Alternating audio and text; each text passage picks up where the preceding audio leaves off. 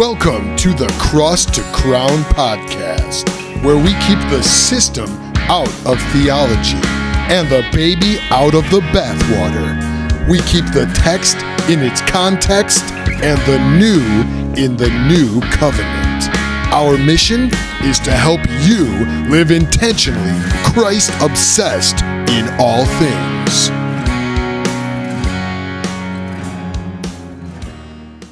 Hey everyone, and welcome to another episode of the Cross to Crown podcast. I'm Chris Fales, and I'm joined, as always, by, with Doug Gooden.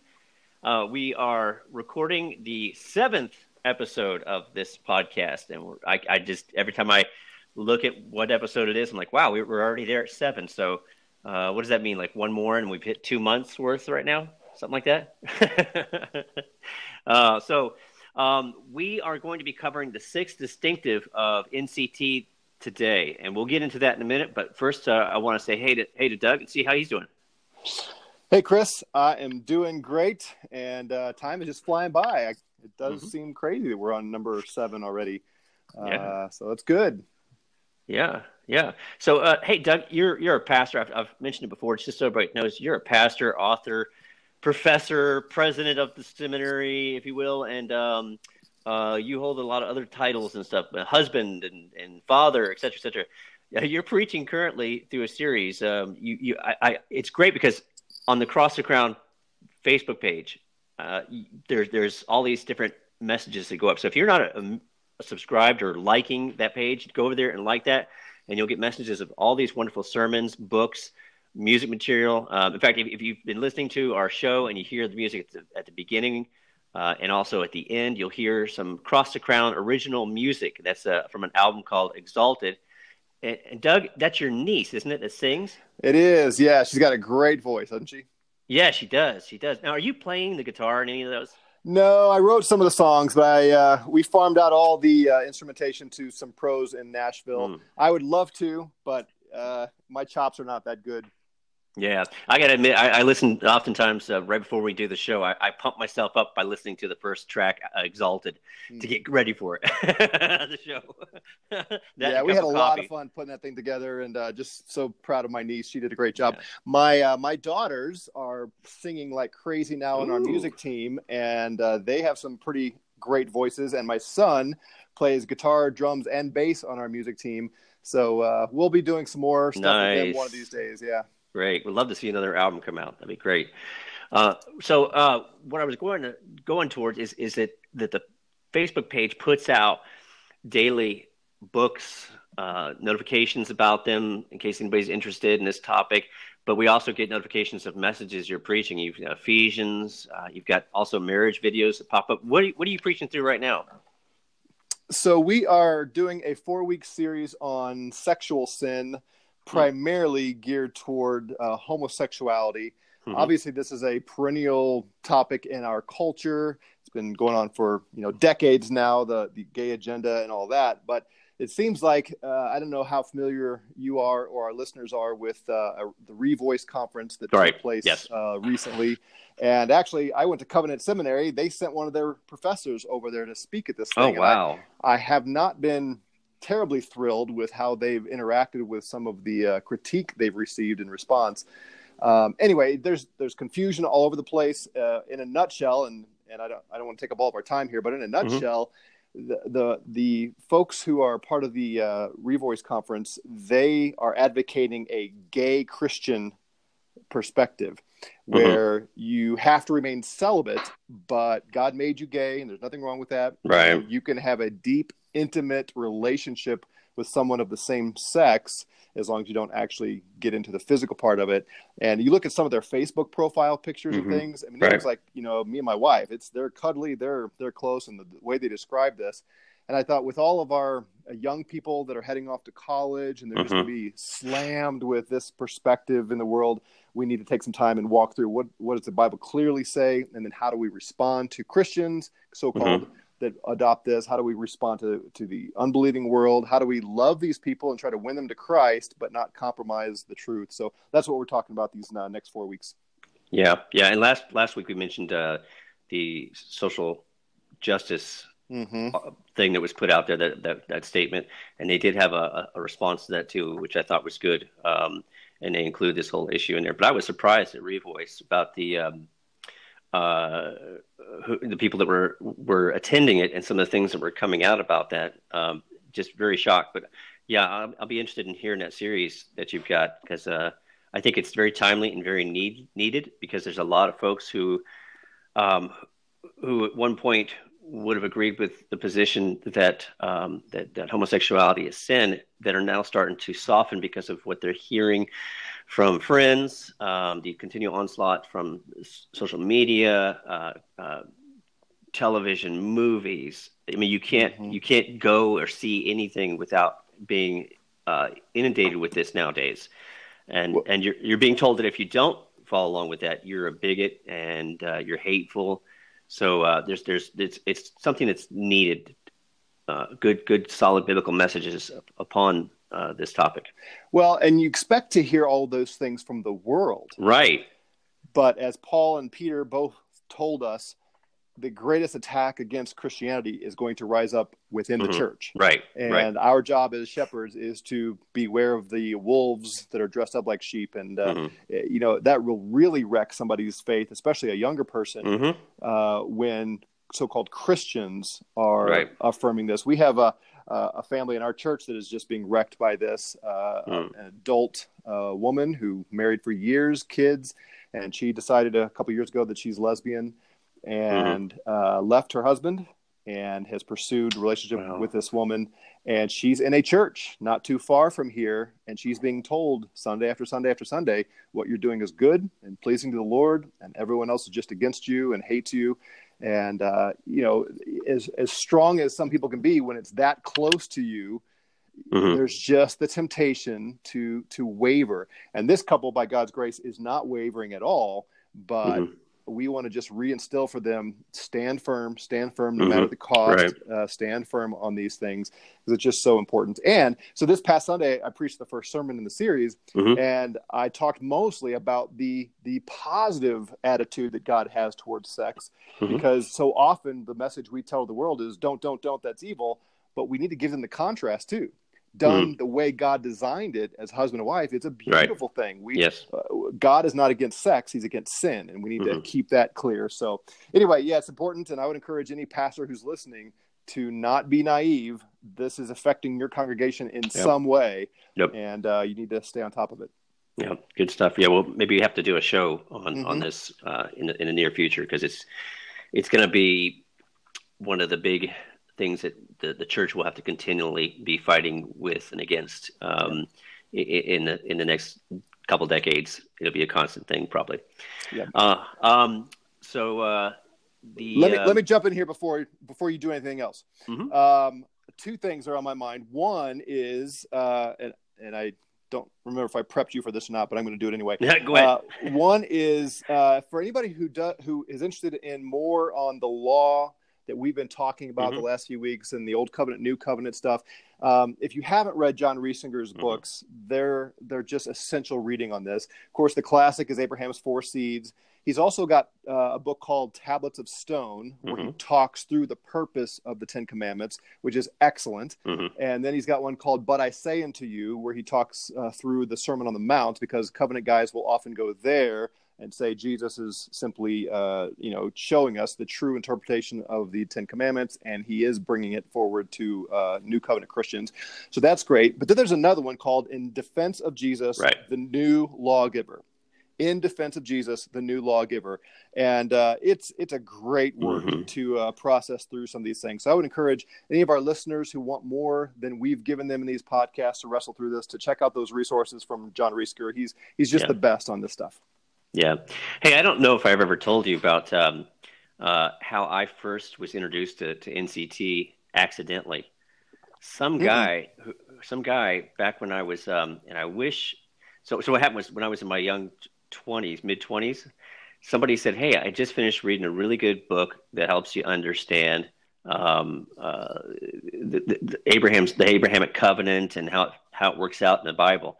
And I was like, "Oh, okay." And he says, "I really don't want to give up my copy to you to borrow, so I'll make a photocopy." This guy went and photocopied every page of of this book and gave it to me in a loose leaf binder, and um, uh, I skimmed it. I didn't really read it. I just skimmed it and said, I'll, get back to it. And then, of course, things came up, years went by, and it, it was finally years later, I was about, um, oh, my mid, mid, latter 20s, I think, yeah, latter 20s, when I finally opened it up and started reading it. And I was like, whoa. hmm.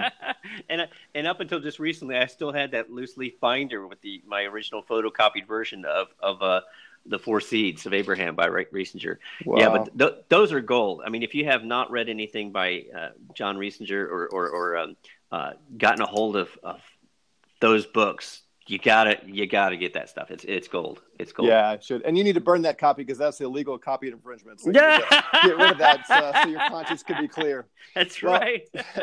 the other thing I wanted to do for our listeners who uh, who probably don't know this uh, this is a, a, little more serious topic, but uh, your father has uh-huh. uh, has reached what looks like the end of his journey mm-hmm. here, mm-hmm. and as you and I have talked, uh, just what a testimony his life, mm-hmm. and and he's finishing well. Uh, right. so just share a little bit with everybody your heart and his testimonies, and just yeah. give glory to God for his life, if you would. Yeah. So yeah, yesterday or last week was was very interesting. As soon as we finished recording. Um, I got a phone call and had to, to, jump in the car and drive a few hours up north to to see my dad. My dad has uh, uh, been over 40 years ago. Let's see, 43, 43 years ago. 43 years ago, when I was just a little guy, he was diagnosed with multiple sclerosis hmm. and was was uh, he was pastoring a church at the time, and uh, he was told that he had the most 10 years to live, hmm. and uh, he determined that he was going to live that time serving as best as possible as he could the Lord Jesus Christ. Well, 10 years came and went, and he kept on working and uh, kept on. He's, he's pastored um, uh, on and off, and he's been a professor of Greek, archaeology, cults, religion, um, things like that.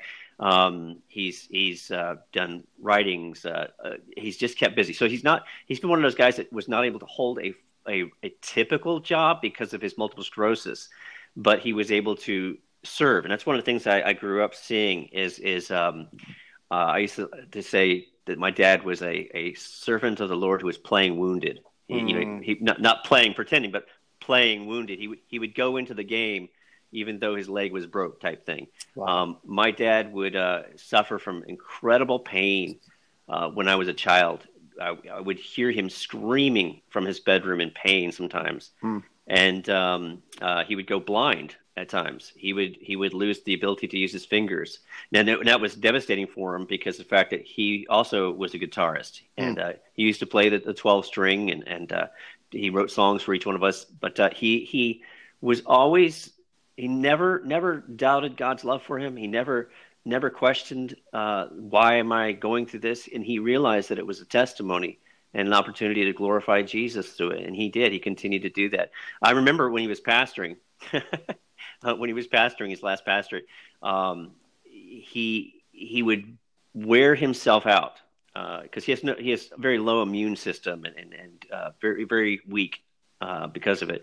And so he would preach on Sunday mornings and and he would after the service greet and talk to people.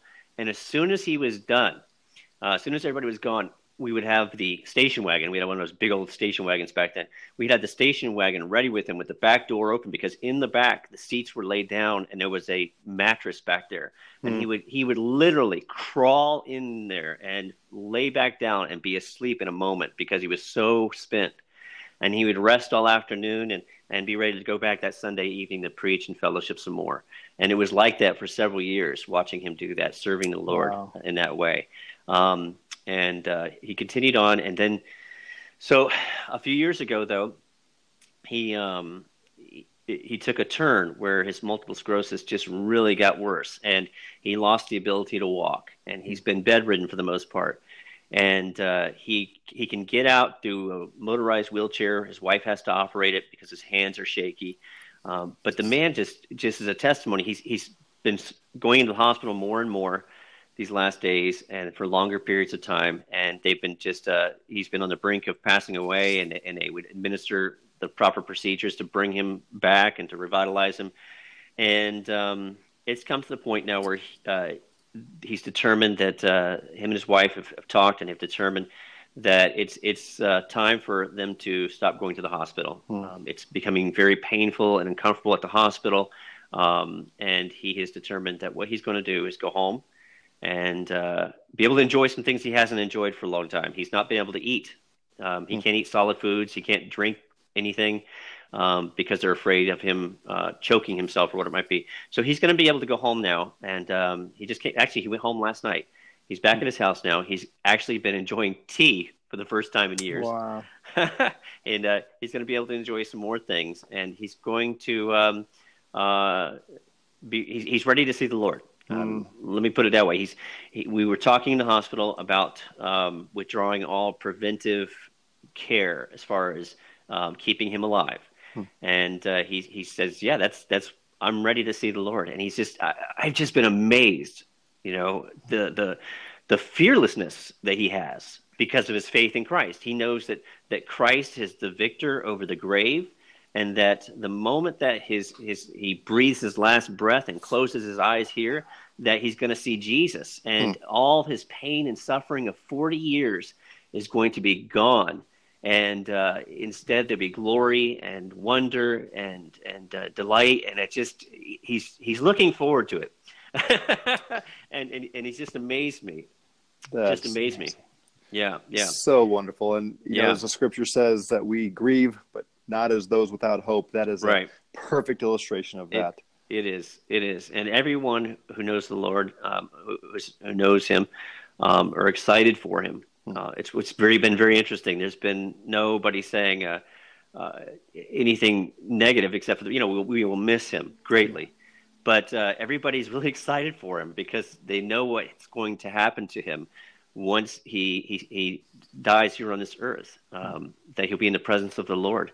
So so um, it's been a neat thing. Also, it's been a testimony to those who we do know that don't know Christ, hmm. Uh, who are close to Him, and we're praying for them and uh, uh, you can keep me in prayer. I'll be I'll be um, conducting a funeral for him mm. when it comes that time, and and we're looking now about um, you know not to not to put a time necessarily on it, but we're not looking, uh, but just a short period of time that he'll be on this earth still. Yeah. Well, I've been there uh, yep. a year and a week ago. My mother right. died, and uh, uh, did her service, and it was hard, but what a privilege to mm-hmm. be able to testify to her goodness mm-hmm. and God's grace in her life, and uh, and to preach the gospel to those in the audience that I knew didn't know him. So, Lord, uh, brother, we will be praying for you. And you. uh, just what a testimony for your dad. And mm-hmm. I appreciate the way that you're walking through this. Uh, it's an example for me and mm-hmm. for others as well. So thanks mm-hmm. for uh, thanks for living out the true hope even when it hurts. Yeah, it's just one more thing. One of the things he said to me that uh, is going to probably stay with me for the rest of my life. Um, he, I, I finished praying for him before I left last time, and he, he, he brought me near and kissed me on the cheek and said, I am so thankful for the cross of Jesus Christ. Mm. Mm, that, ah, that's, that's powerful. Simple words, powerful stuff coming from a man who's going to be meeting the Lord very soon. So. He's left you the uh, the sermon already. You yes, he has a little work to do. Yep, that's, that's right. Awesome. That's right. That's awesome. All right, so uh, let's let's get into our topic today.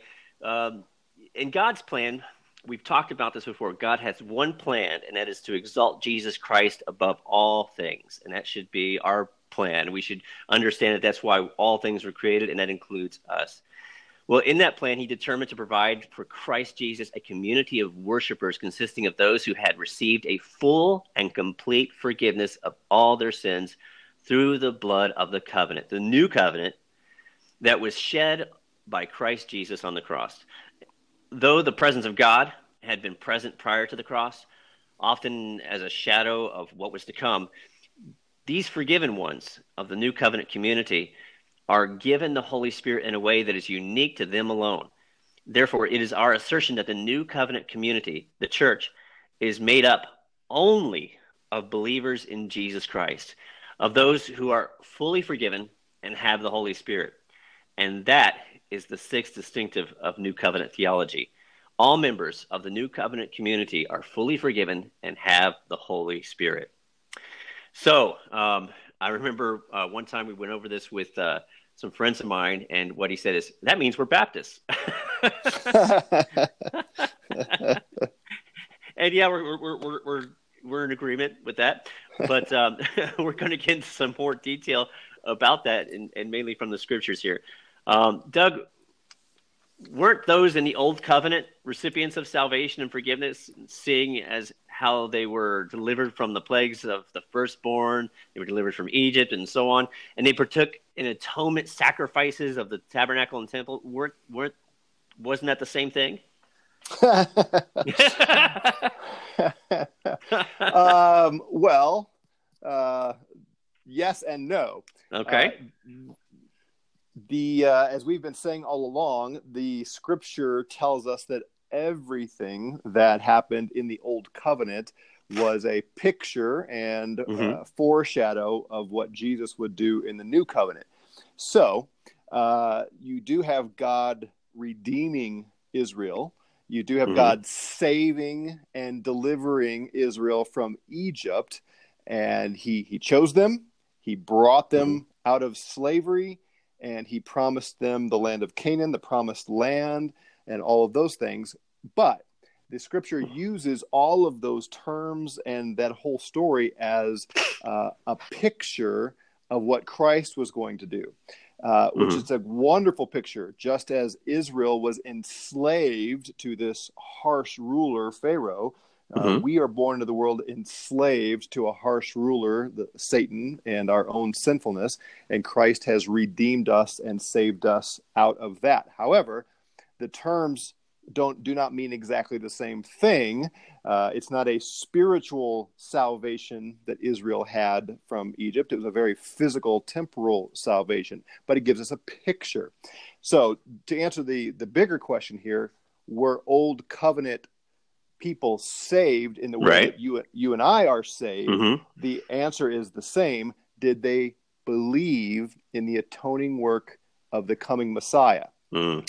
Uh, that's what these sacrifices portrayed to them over and over again. So there were some uh, Jews who, when they brought their sacrifices and heard the priest preaching and teaching, when they heard the or saw the priest on the Day of Atonement lay his hands on the head of those two goats and confess the sins of the people, for some Israelites, this was just a ritual. This was just a thing they had to do. They didn't believe it. They didn't care.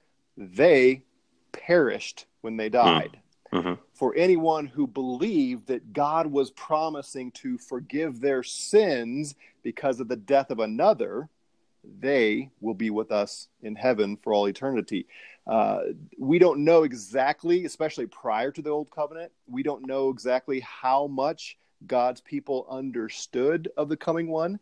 Mm-hmm. But anybody who has ever been forgiven of their sins are forgiven because they believed right. that, that God would forgive them through someone else. And uh, as far as the scripture is uh, goes, we see the story unpacked and unfolded. How much everybody knew along the way, that's just hard for us to tell. But there is no salvation uh, eternally apart from faith in the coming Messiah, or in our case, the, the, the, Messiah who's already come. So we just have to be careful and not confuse those terms. Mm. Uh, salvation from Pharaoh and Egypt is not equal to salvation from the wrath of God. Right. There's that distinction that, that's going on right there. Mm-hmm. And that's really important to keep in mind um, because if you don't, you start confusing and jumbling quite a bit that's uh, going on in the scriptures there. Right. So let me anticipate uh, what, what the follow up would be here. Um, probably. So, so Jeremiah 31, we, we went over this before. Jeremiah 31 31 Mm-hmm. Uh, God gives the promise of the new covenant. Now we we have hammered this in previous uh, episodes, and and hopefully people grasp this now. The old covenant did not say your sins are forgiven. Hmm. old covenant said, if you obey, I'll bless you. If you disobey, I will destroy you. Mm-hmm. Saying I will destroy you is not equal to I forgive you. Right? Those are those right. are mutually exclusive ideas. you are going to be judged and condemned by the old covenant if you're a Jew under that covenant. In Jeremiah 31 31 and following, God says this to Israel, Behold, days are coming, declares the Lord, when I will make a new covenant mm-hmm. with the house of Israel and with the house of Judah. Uh, and to make sure that our, our covenant brothers are listening, he doesn't say, I will make a newer administration of this covenant of grace. Right. Right. I'm going to make a new covenant. And if that doesn't convince you, the first part of verse 32 says, not like the covenant which I made with their fathers in the day I took them by the hand to bring them out of the land of Egypt, my covenant which they broke, although I was a husband to them. I took them as my wife. I entered into the marriage covenant, and they committed adultery. I'm going to make a new covenant, and it will not be like that one the covenant I'm going to make now, they can't break. That's mm-hmm. the beauty. That's where he goes. Mm-hmm. Right. This is the covenant I will make with the house of Israel after those days, declares the Lord. I will put my law within them, and on their heart I will write it, and I will be their God, and they shall be my people. They shall not teach again each man his neighbor and his each man his brother, saying, Know the Lord, for they will all know me, from the least to the greatest of them, declares the Lord. For I will forgive their iniquity and their sin I will remember no more. That was mm. not a promise of the old covenant. In fact, it was just the opposite. God says, I will by no means allow the guilty to go unpunished. He said that over and over again to the Jews I will destroy you for your sin. I will remember your sins against you. But in the new covenant, if you are in the new covenant, your sins are forgiven. That's mm. a tremendous difference in the covenants. Yeah, this passage is great because the fact that it shows clear distinctions from it, it the new covenant versus the old covenant, um, right. where the old covenant was breakable. Uh, this one is not, and it's God. It's based upon God's uh, doing.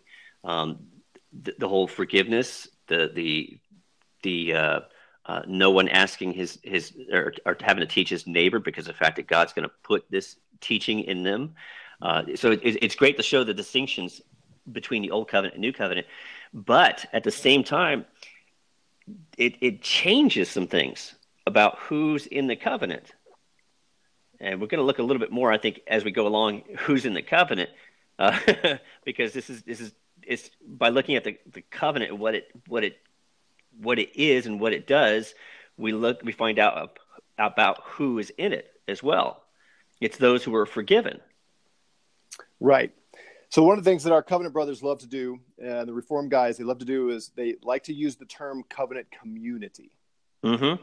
And they say that the old covenant and the new covenant communities are basically the same, with a few changes along the way. There's a newer administration of these things, but they want to see Israel and the church as essentially the same. That is not how the Bible portrays this. Mm-hmm. Every Jew was in the old covenant by virtue of being born into it, and if you were a man and you were circumcised, you are in the covenant, not in the covenant community. You're in the covenant. You are your your relationship to God is defined by the Sinai covenant or the old mm-hmm. covenant. Mm-hmm. And that means you were obligated to keep the commandments of God or else face his judgment.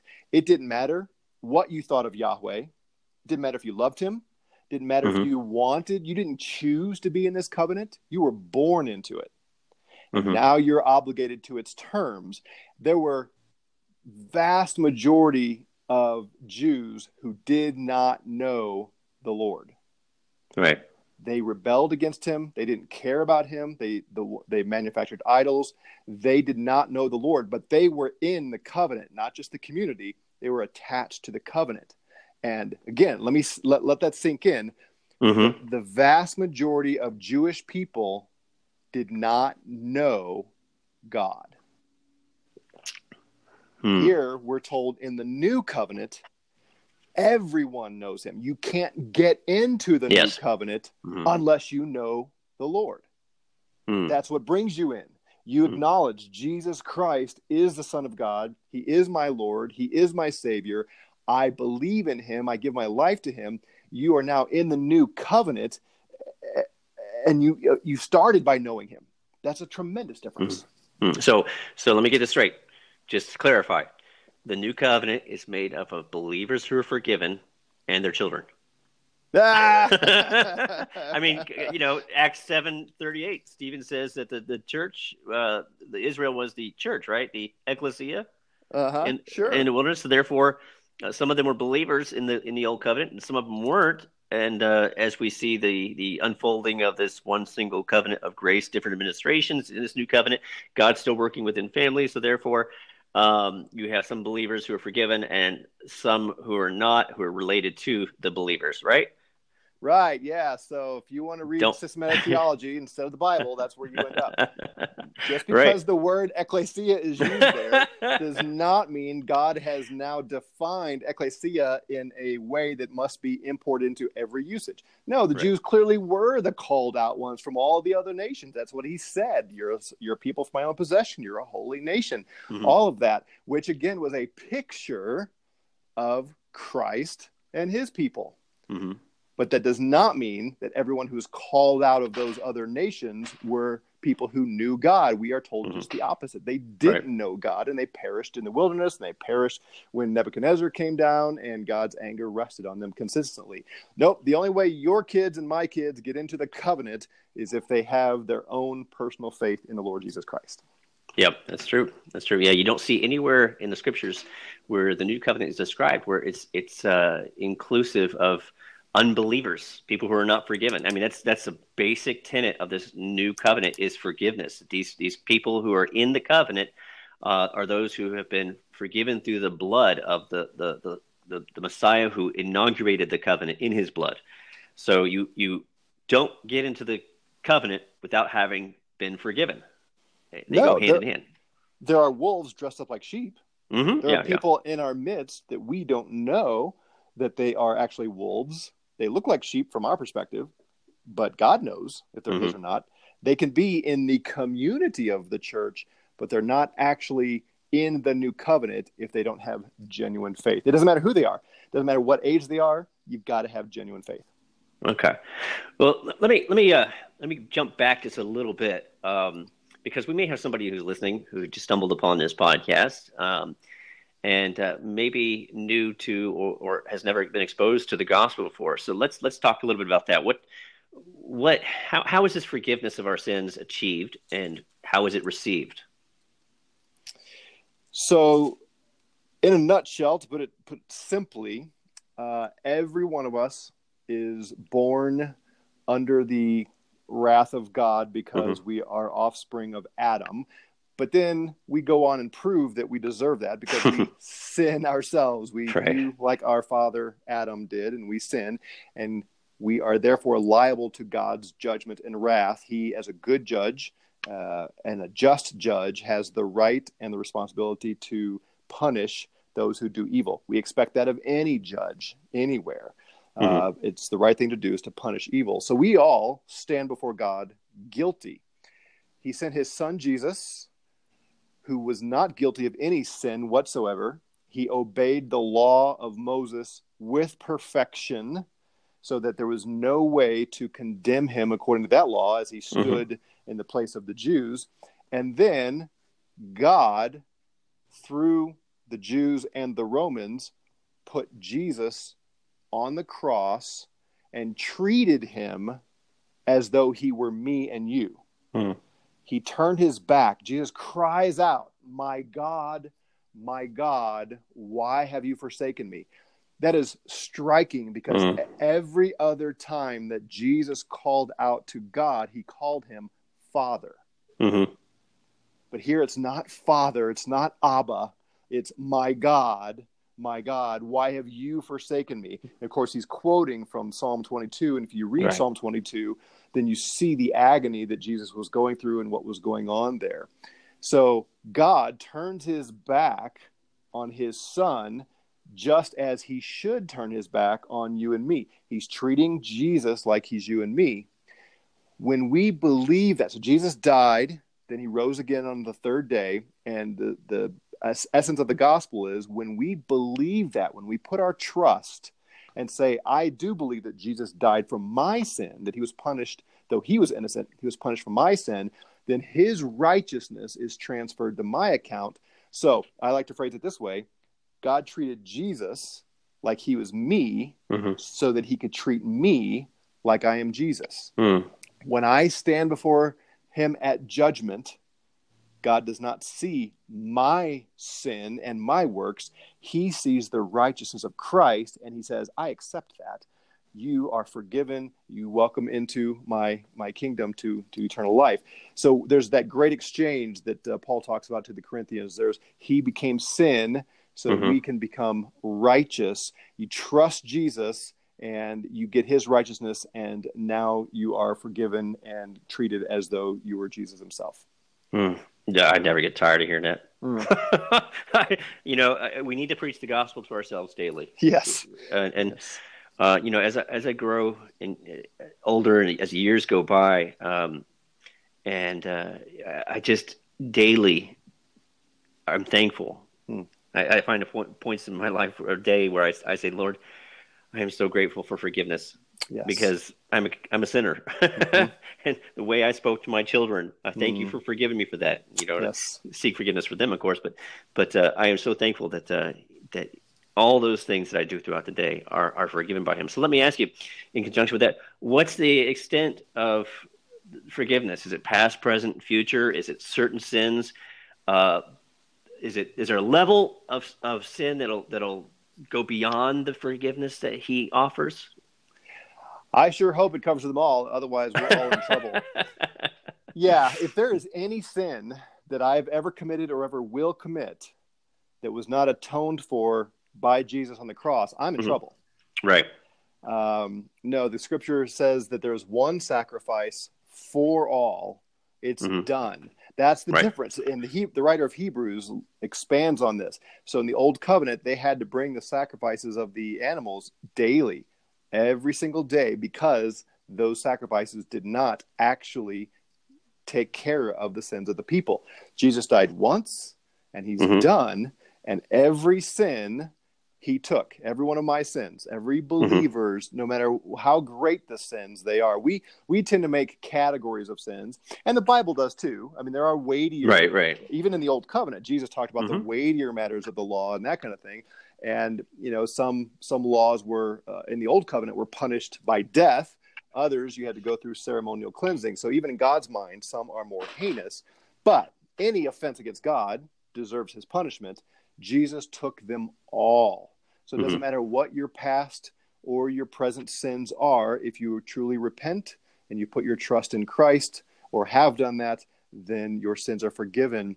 And we need to, to know that for ourselves, but also Mhm. as we preach the gospel to others. Because, Mhm. you know, we, we talked at the beginning here about this uh, series that we're doing on homosexuality. There's a part of some of us that just are repulsed at homosexuality more so than other sins. Mhm. Mhm. Uh, that that just that's how some people react, and, Right. and I get that. And even Paul does call homosexuality unnatural. But when I'm speaking to someone who practices homosexual sin, the gospel can cover that sin as well. Mhm, amen. Christ can atone for that sin as well. And I need to not Mhm. treat him as though he's repulsive to me.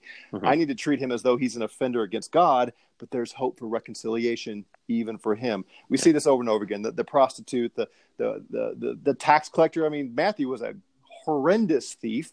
And then the, the apostle Paul, I- you, I've probably said this before, and I get really animated when I hear Christians saying, I'm the chief of sinners.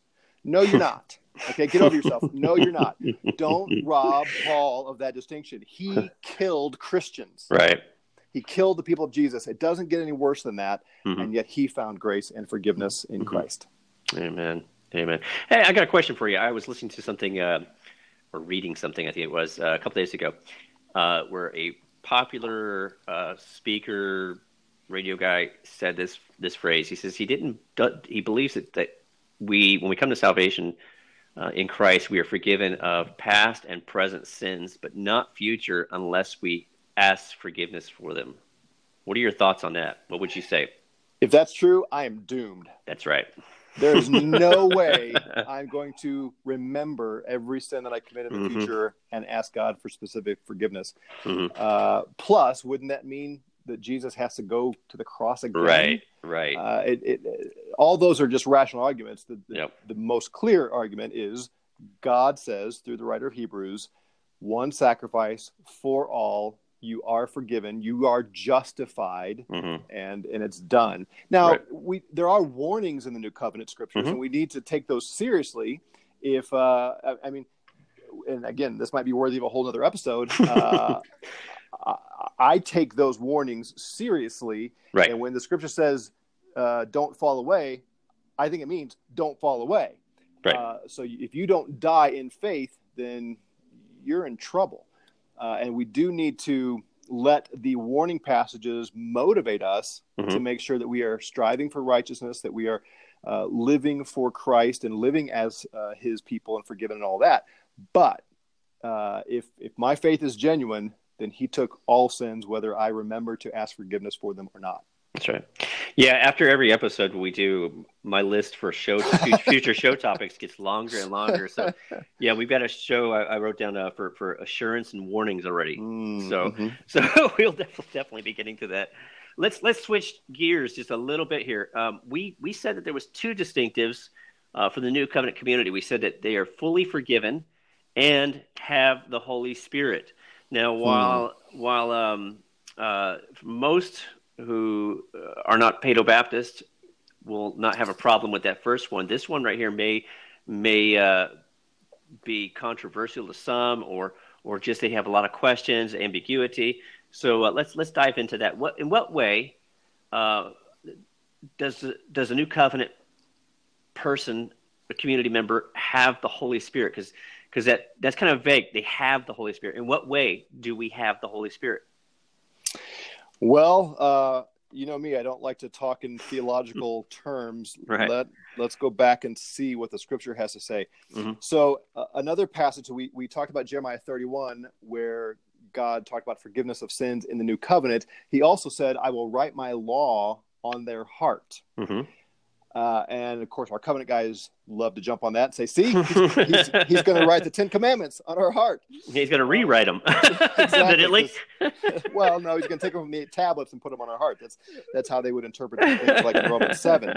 But of course, uh, through Jeremiah, he doesn't limit that to the Ten Commandments at right. all. Right. In Ezekiel 36, we get a little bit more information mm-hmm. about what's going to happen when the new covenant comes. So for us, this is past, but for the Jews, this is all looking forward. They, right. they had not received all this uh, yet. So in Ezekiel 36, 25, we read this.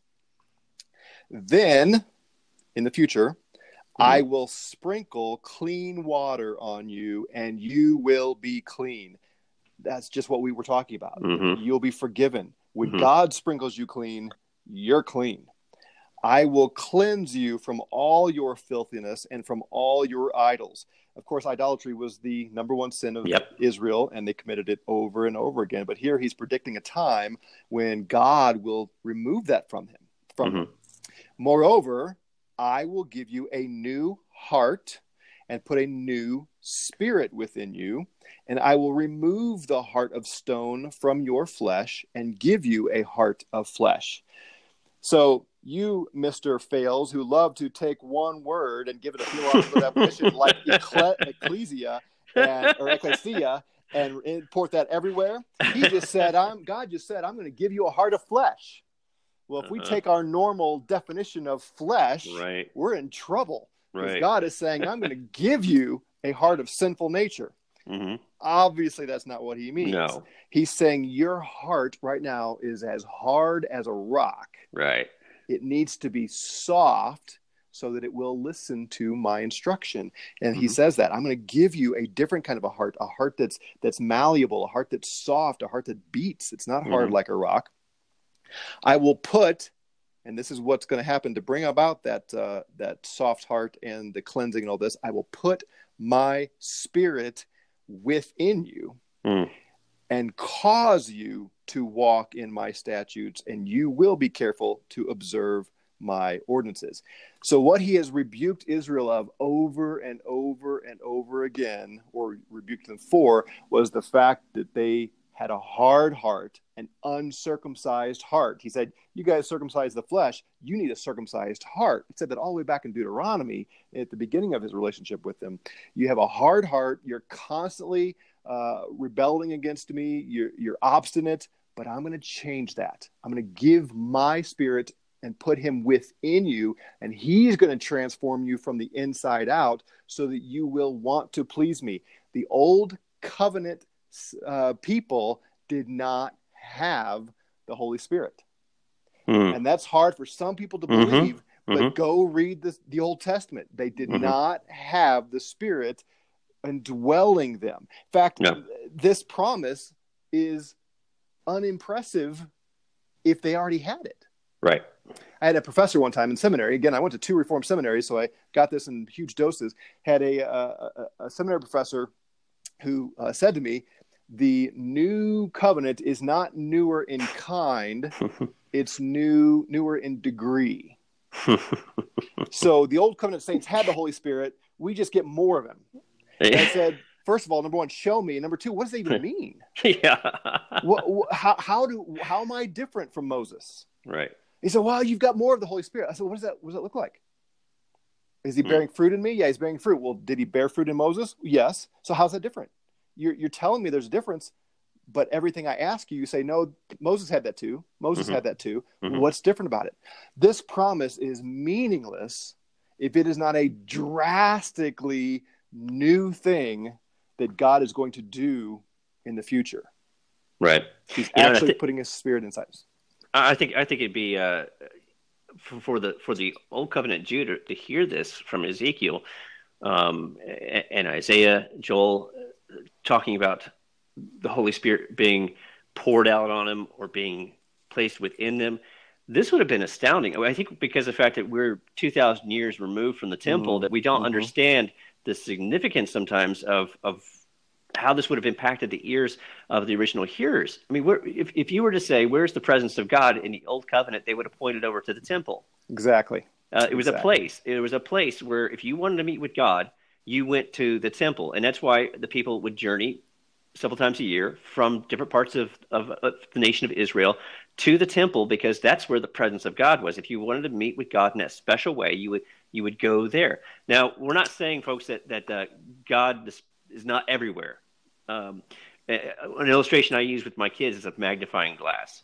Uh, I, I, to teach them about um, the special presence, if you will, of hmm. God mm. is, is is I'll take them outside and I say, "You see the sunlight everywhere on the ground?" And they say, "Yeah." And then I pull out this cool looking magnifying glass, and I, I, I narrow the, the beam down to where it's very brilliant, very warm, and they can, they put their hand on. it. I don't burn them. but they, the boy usually catches on to the fact that hey, this could be used to start fire. But um, hmm, right. But but but uh, I, I narrow it down to show him. I said, now it's the same light, but it's in a particular special way now. Right. That it's being manifested. And I'd say that's that's that's what that's what the Holy Spirit is going doing right here. In the Old Testament, this, this the presence of God was in a, a particular special way manifested in uh, the the temple and in Israel itself. And in the New Covenant, there is an even more significant way in which the the presence of God is manifested. And so, let me ask you, how is that? What it, you said that the Spirit's going to live in us, and when we hear the the New Testament words of indwelling is is the Holy Spirit actually indwelling the believer? Uh, well, it seems to be what the uh, the Old and the New Testament uh, explains. Uh, however, I think we need to be careful and not get too caught up in those uh, location mm-hmm. terms. Mm-hmm. Mm-hmm. That's not the point. Mm-hmm. The point is not where is he, where isn't he. Of course, the Spirit's everywhere. The point is what he's doing. Right.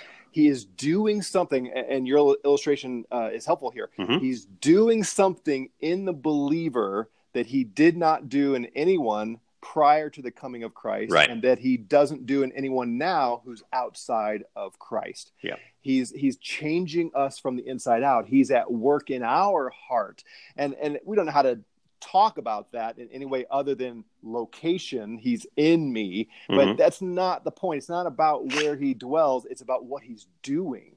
He's right. accomplishing this transformation, which he didn't do in Israel, which is why the vast majority of Israelites rebelled against God because mm-hmm. they did not possess the special work of the Spirit in their heart to transform them. Now, he did empower certain servants in the Old Covenant to do things, such mm. as Moses, such as mm-hmm. Saul, mm-hmm. such as David, and others. Right. Uh, but the key, but he didn't promise to stay doing that work and he didn't do this for everybody. One of the great passages that that expresses this is Psalm 51.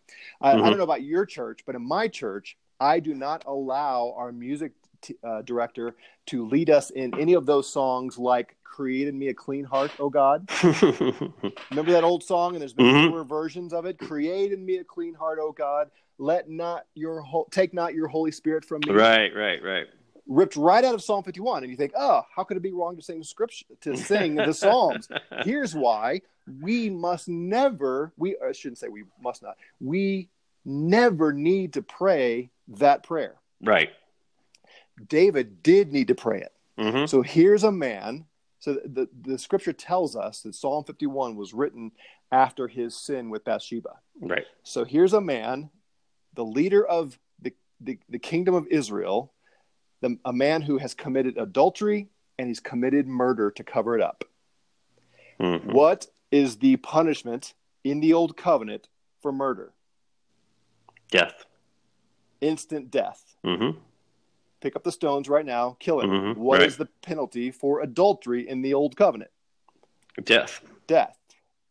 He has committed two capital offenses, mm-hmm. and there is nowhere in the old covenant that God says, if you commit adultery and murder, either stone him to death or bring a whole bunch of animals and sacrifice them. Mm-hmm. There is no atonement. There is no forgiveness. There's no do this and, and we'll move past it. No, no. David should have been killed mm-hmm. instantly, judged by the others when he committed these sins. Mm-hmm. Nathan, the prophet, shows up, and this is you've heard me say before. This is where VeggieTales just gets it all wrong. They, they, they, they, do a great story, and it's wonderful, but uh, and it's hilarious yep. to watch this, but right. miss the point because it's not just about David being selfish. Right. Nathan shows up, and if you remember, he tells him the story, right? There's a guy who has one goat, and then mm-hmm. and he, he uses an illustration to reveal to David what David has done. And that's all that's all good, that's all powerful, it works. But after David recognizes his own sin that he's been caught, Nathan says, You will not die. Mm. If you go back and look at that, mm-hmm. after after David comes to understand what's going on here. He's been caught red handed. God's aware. Nathan says, You will not die. That is huge for mm-hmm. David mm-hmm. because David knows the covenant. Mm-hmm. He knows the death penalty is the just requirement of God's law. And Nathan mm-hmm. says, God is going to show you mercy. Mercy is not the same thing as justice. Mm-hmm. Justice demanded death. God said, I'm not going to kill you. Mm-hmm. So David writes this psalm, Psalm 51, and he says, Be gracious to me, O God, according to your loving kindness, not according to your covenant, mm-hmm. not according to right. the law. Right. He goes, I know you. I'm asking for your compassion. I'm asking for you to release me of my transgressions, wash me thoroughly from my iniquity, cleanse me from my sin. And then later on, he says, please don't take your spirit from me. Mm-hmm. remember, mm-hmm. David was a very close associate of King Saul. Mm-hmm. And he saw what happened yep. when the spirit came upon Saul. Saul did amazing things, but then Saul sinned against God, and God removed his spirit from Saul, and Saul went crazy. Right. And David saw that, and he says, Oh no, I've committed even worse acts than Saul if God takes his spirit from me, I'm doomed. Mm-hmm. That's because that's how it worked in the old covenant. Mm-hmm. But in the new covenant, if you're truly in the new covenant, God has sent his spirit to start transforming you from the inside out, and he will never remo- remove that spirit.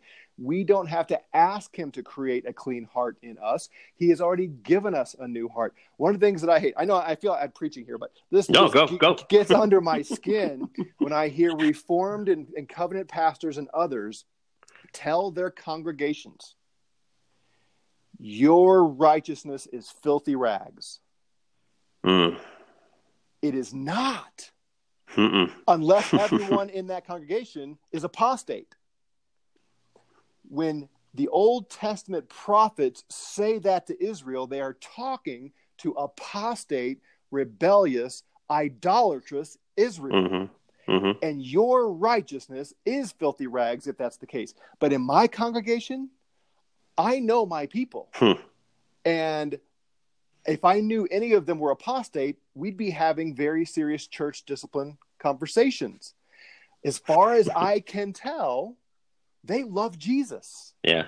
And they're striving to please him. How dare I tell them your righteousness, your effort to please Jesus is filthy rags? Mm-hmm. No, no, no, no. You have been the recipient of the Spirit of God and a cleansed and purified heart. He has done what he promised to do. He's changing us. He's given us a heart of flesh. My heart desires to please Jesus. Now, do I do Right. it perfectly all the time? No. But my people desire to please Jesus. And Revelation 19 says their righteous acts are the bridal gown that they're dressing themselves in to make them beautiful for the coming bridegroom. Right. And I'm going to turn around and say, it's filthiness? No, no, Hmm. no. That's old covenant thinking. That Right. is someone who doesn't understand the forgiveness of sin, the cleansing, and the new heart that we have been given that now beats after God. Yeah.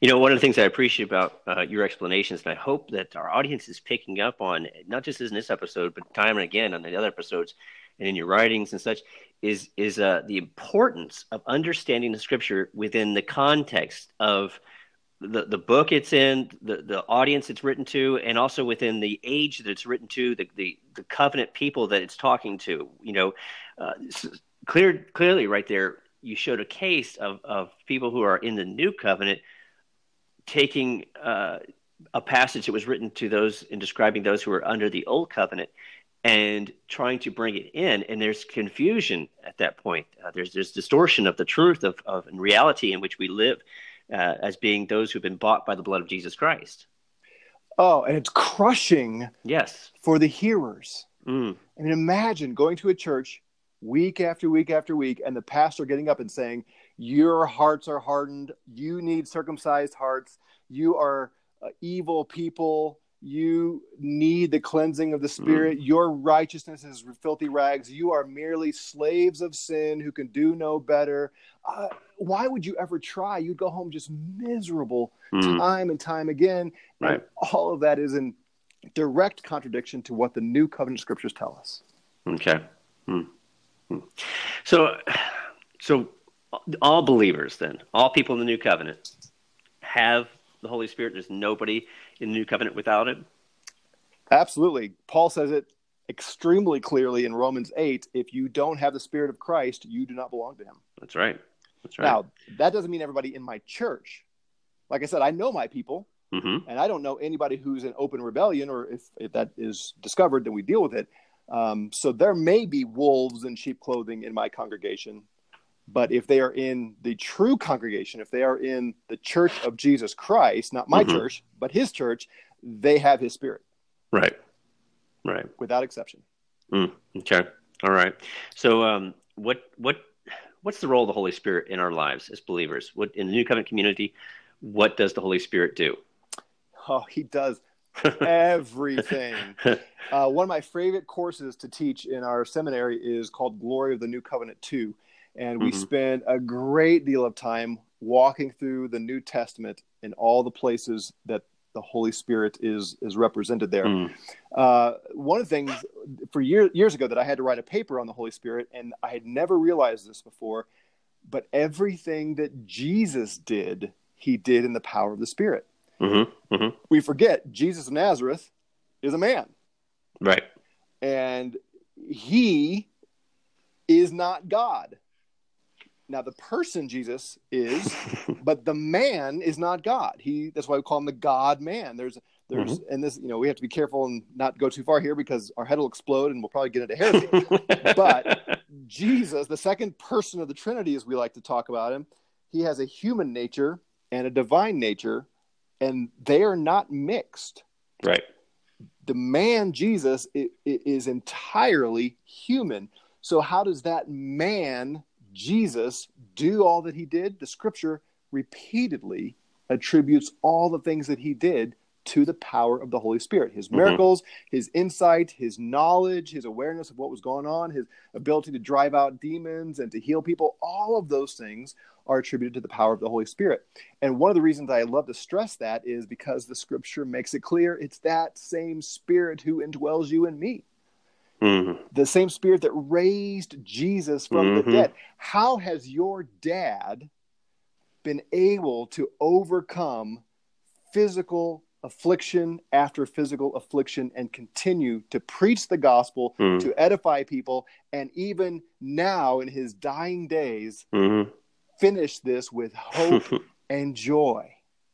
It's because the same spirit who empowered Jesus to mm-hmm. persevere through suffering in hope and joy indwells your Father. Amen. Amen. We Amen. have that same spirit. So everything Jesus did is attributed to the Spirit. We have that Spirit, and His Spirit is given credit for everything. The the the first and foremost, we think of the fruit of the Spirit. Mm-hmm. And you know, all of us who were raised in the church, we memorized those those verses when we were kids from Galatians, love, joy, peace, patience. You know, I don't know if you ever sang the song uh, um, uh, "The Fruit of the Spirit's not a coconut." Anyway, no, uh, no, it's, a, it's, a, cute little dumb song that uh, we sing around here.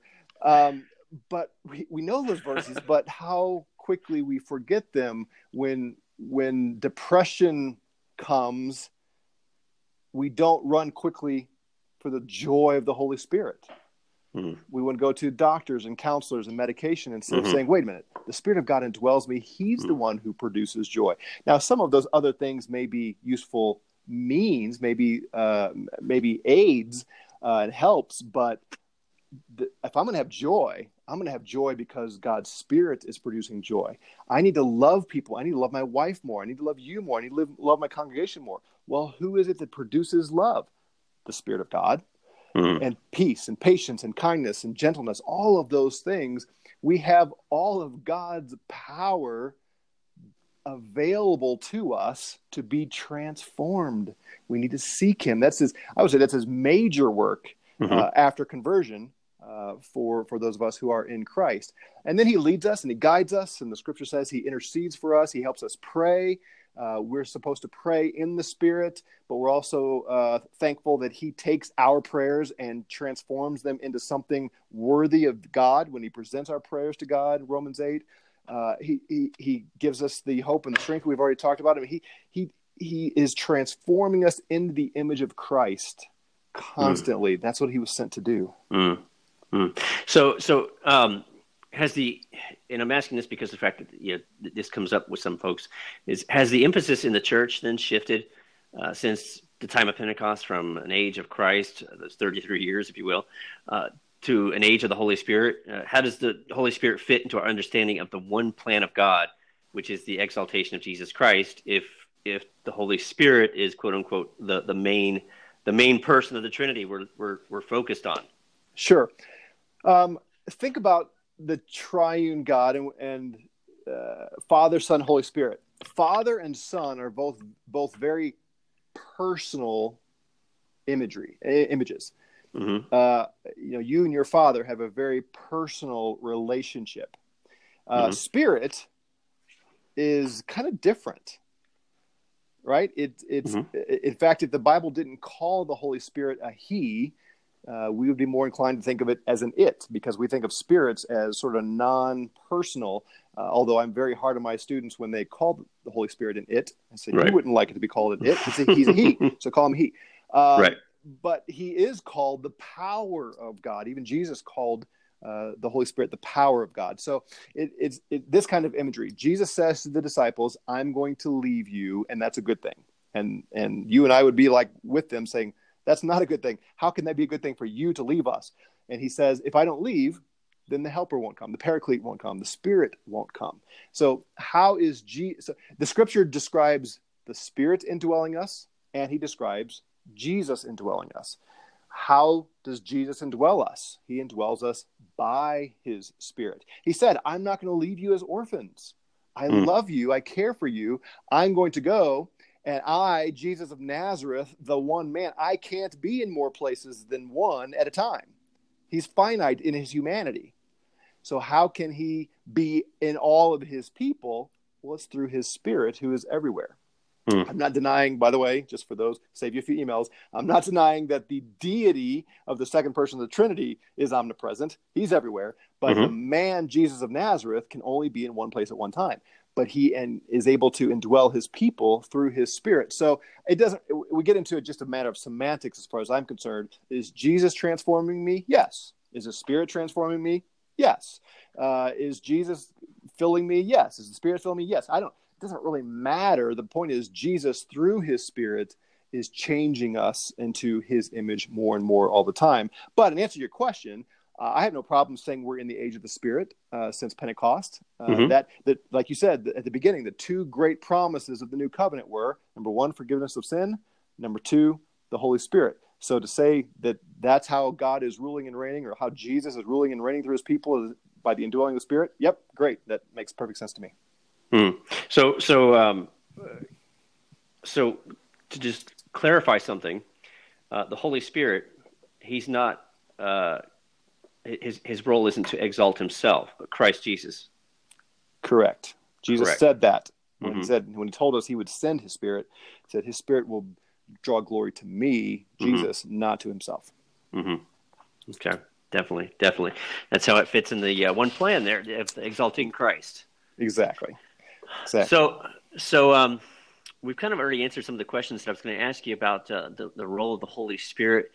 Uh, in the Old Testament, and we saw uh, the his his him acting superficially, temporary, coming upon. Uh, I, I, one of the illustrations I use is Samson with uh, the Holy Spirit coming upon mm-hmm. him, just to mm-hmm. even be able to use that physical strength that everybody thinks that he had all the time. Um, right. But uh, let me let me let me go on to another one. Uh, is the Holy Spirit? Because this is a question that comes up a lot. Because we look in the Old Covenant and we see a sign of circumcision given for that covenant. Uh, and also the, the, the Sabbath itself was a sign of, of the covenant. Uh, we look at the New Testament and the New Covenant Church, and folks would say that uh, the Holy Spirit is a sign of the new covenant. Is that true? Well, I don't like to use terminology that I can't find in the scripture right. and to build a, a, whole doctrinal conclusion on that. Uh, so the, we are not actually given anything in the new covenant that is specifically called the sign of mm-hmm. the new mm-hmm. covenant. Uh, which is strange because most covenants in the Bible there are very clear signs designated. Um, so, you know, some people want to say baptism is a sign. Some people want to say that uh, the Lord's Supper is the sign.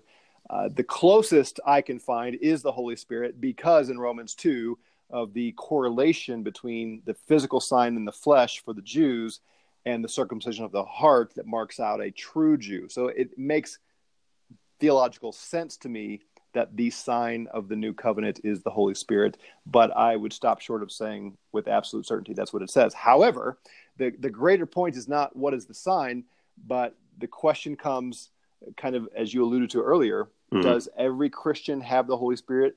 Yes. Can you be a Christian without the Holy Spirit? No. and the scripture does say that the Spirit is the seal, the down payment, the, the earnest money the guarantee that mm-hmm. we are going to be in glory with Jesus in the end.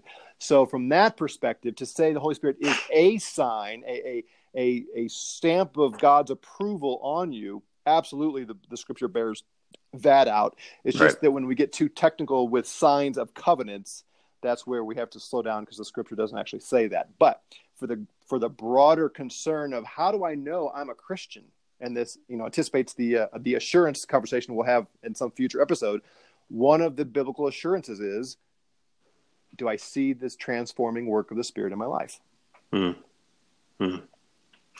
well doug I, I'm, I'm i'm i'm thinking that you're just very narrow-minded on who is who is a member of this new covenant community you're, you're, telling me that it's only those who are forgiven and those who have the holy spirit yep. um so so what are we to what are we to think uh, of of of um, churches that will include as part of the community, as part of the church, those who are outside of Christ, or outside of forgiveness, and outside of and don't are not indwelt with the Holy Spirit.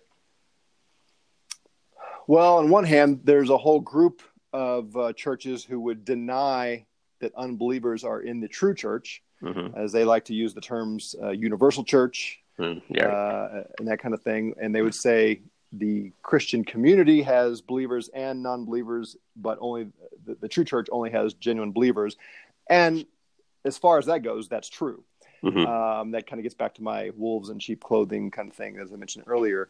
Mm-hmm. Uh, so for a church to, you know, on one hand say there are unbelievers in our midst, but we're going to call you all Christians, knowing you're not believers. Okay, I think I think there can be some danger in that, but as long as they affirm that only genuine believers who are filled with the Holy Spirit are true Christians, then on the essentials we're together. Mm-hmm. We just disagree on some of the potential danger on, on the other stuff.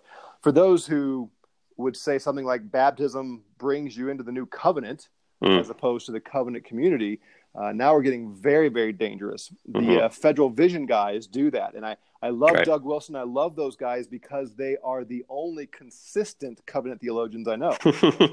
they take it all the way. Right, Doug Wilson right. has actually said baptism unites you to Christ in the new covenant, the same way that circumcision bound the old covenant person to the old covenant. Mm-hmm. And and he would say there are curses in the new covenant, and if you don't have mm. faith then you are cursed. So he he holds fast to justification by faith alone, but he carries over the consistency of how you get into the covenant and what the covenant is in that mm-hmm. sense. Mm-hmm. I think it's dangerous. Mm-hmm. Uh, it's, it's, certainly unscriptural and it's it's dangerous. It's driven by theology more than exegesis. Um, and here, so here's a guy who I believe believes the gospel and preaches the gospel, but he is it's confusing for people to think what is the role of baptism versus what the scripture says baptism is and so on. So what you want to be careful of in all these scenarios is you don't give people assurance mm. because they belong to a church or because they went through some ritual. Right.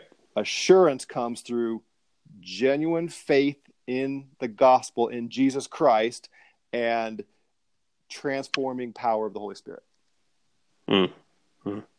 Yeah, I'm looking at the time of our podcast right now, and uh, we could keep on going. I, I, I, I love just sitting here and conversing with you. I feel we get to a point, folks, where we we've answered the questions that I've already written out to throw at Doug, and more of them are coming to my head. I would love to sit around and just converse for a long time, um, but uh, uh, for for the sake of, of keeping the show at a, at a, at a reasonable time, we're going to go ahead and probably wrap it up here. Unless Doug, you got anything else to say? No, no, I haven't even looked. Oh, oh now I'm looking. Yeah, we should probably wrap this up. we're going to start hearing Doug driving again. that was so funny last week.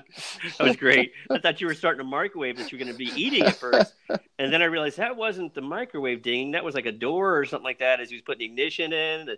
So the key in the ignition.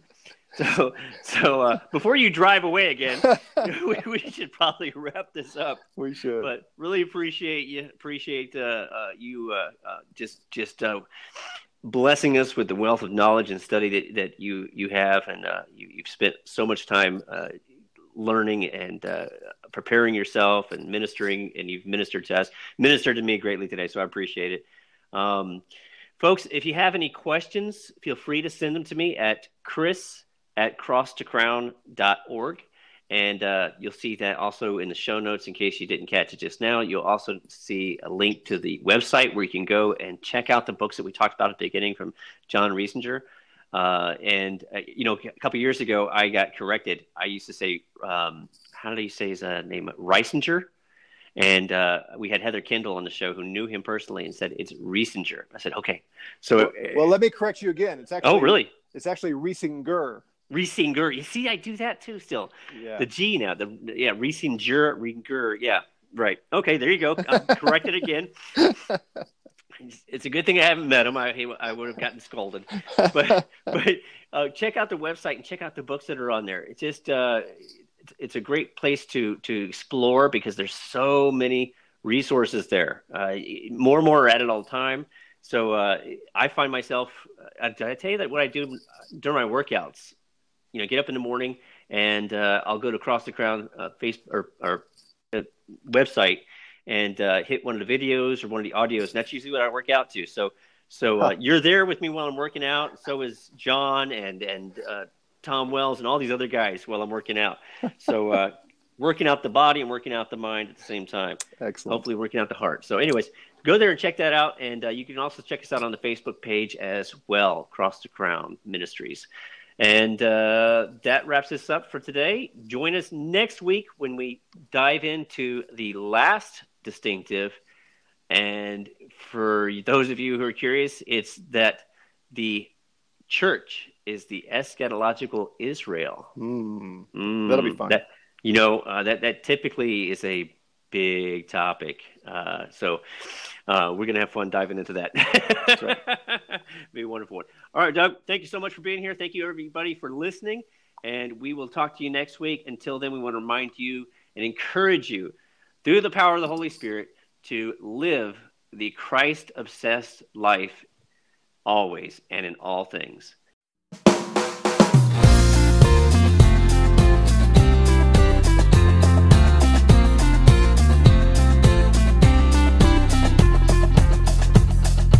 Fruit of the spirit's not a coconut. Fruit of the spirit's not a coconut. If you wanna be a coconut, you might as well hear it. You can't be a fruit of the spirit, cause the fruit is love, joy, peace, patience, kindness, goodness, faithfulness, and gentleness and self-control. Love, joy, peace, patience, kindness, goodness, faithfulness, and gentleness and self-control. Oh, the fruit of the spirit's not a banana. The fruit of the spirit's not a banana. You wanna be a banana? You might as well hear it. You can't be a fruit of the spirit, cause the fruit is love, joy, peace, patience, kindness, goodness, faithfulness, gentleness, and self-control. Love, joy, peace, patience, kindness, goodness, faithfulness, and gentleness, and self-control. Oh, the fruit of the spirit's not a watermelon. The fruit of the spirit's not a watermelon. You wanna be a watermelon. You might as well hear it. You can't be a fruit of the spirit, cause the fruit is love, joy, peace, patience, kindness, goodness, faithfulness, gentleness, and self-control. Love, joy, peace, patience, kindness, goodness, faithfulness, and gentleness, and self-control. Oh, the fruit of the spirit's not a lemon. The fruit of the spirit's not a lemon. If you wanna be a lemon, you might as well hear it. You can't be a fruit of the spirit, cause the fruit is love, joy, peace, patience, kindness, goodness,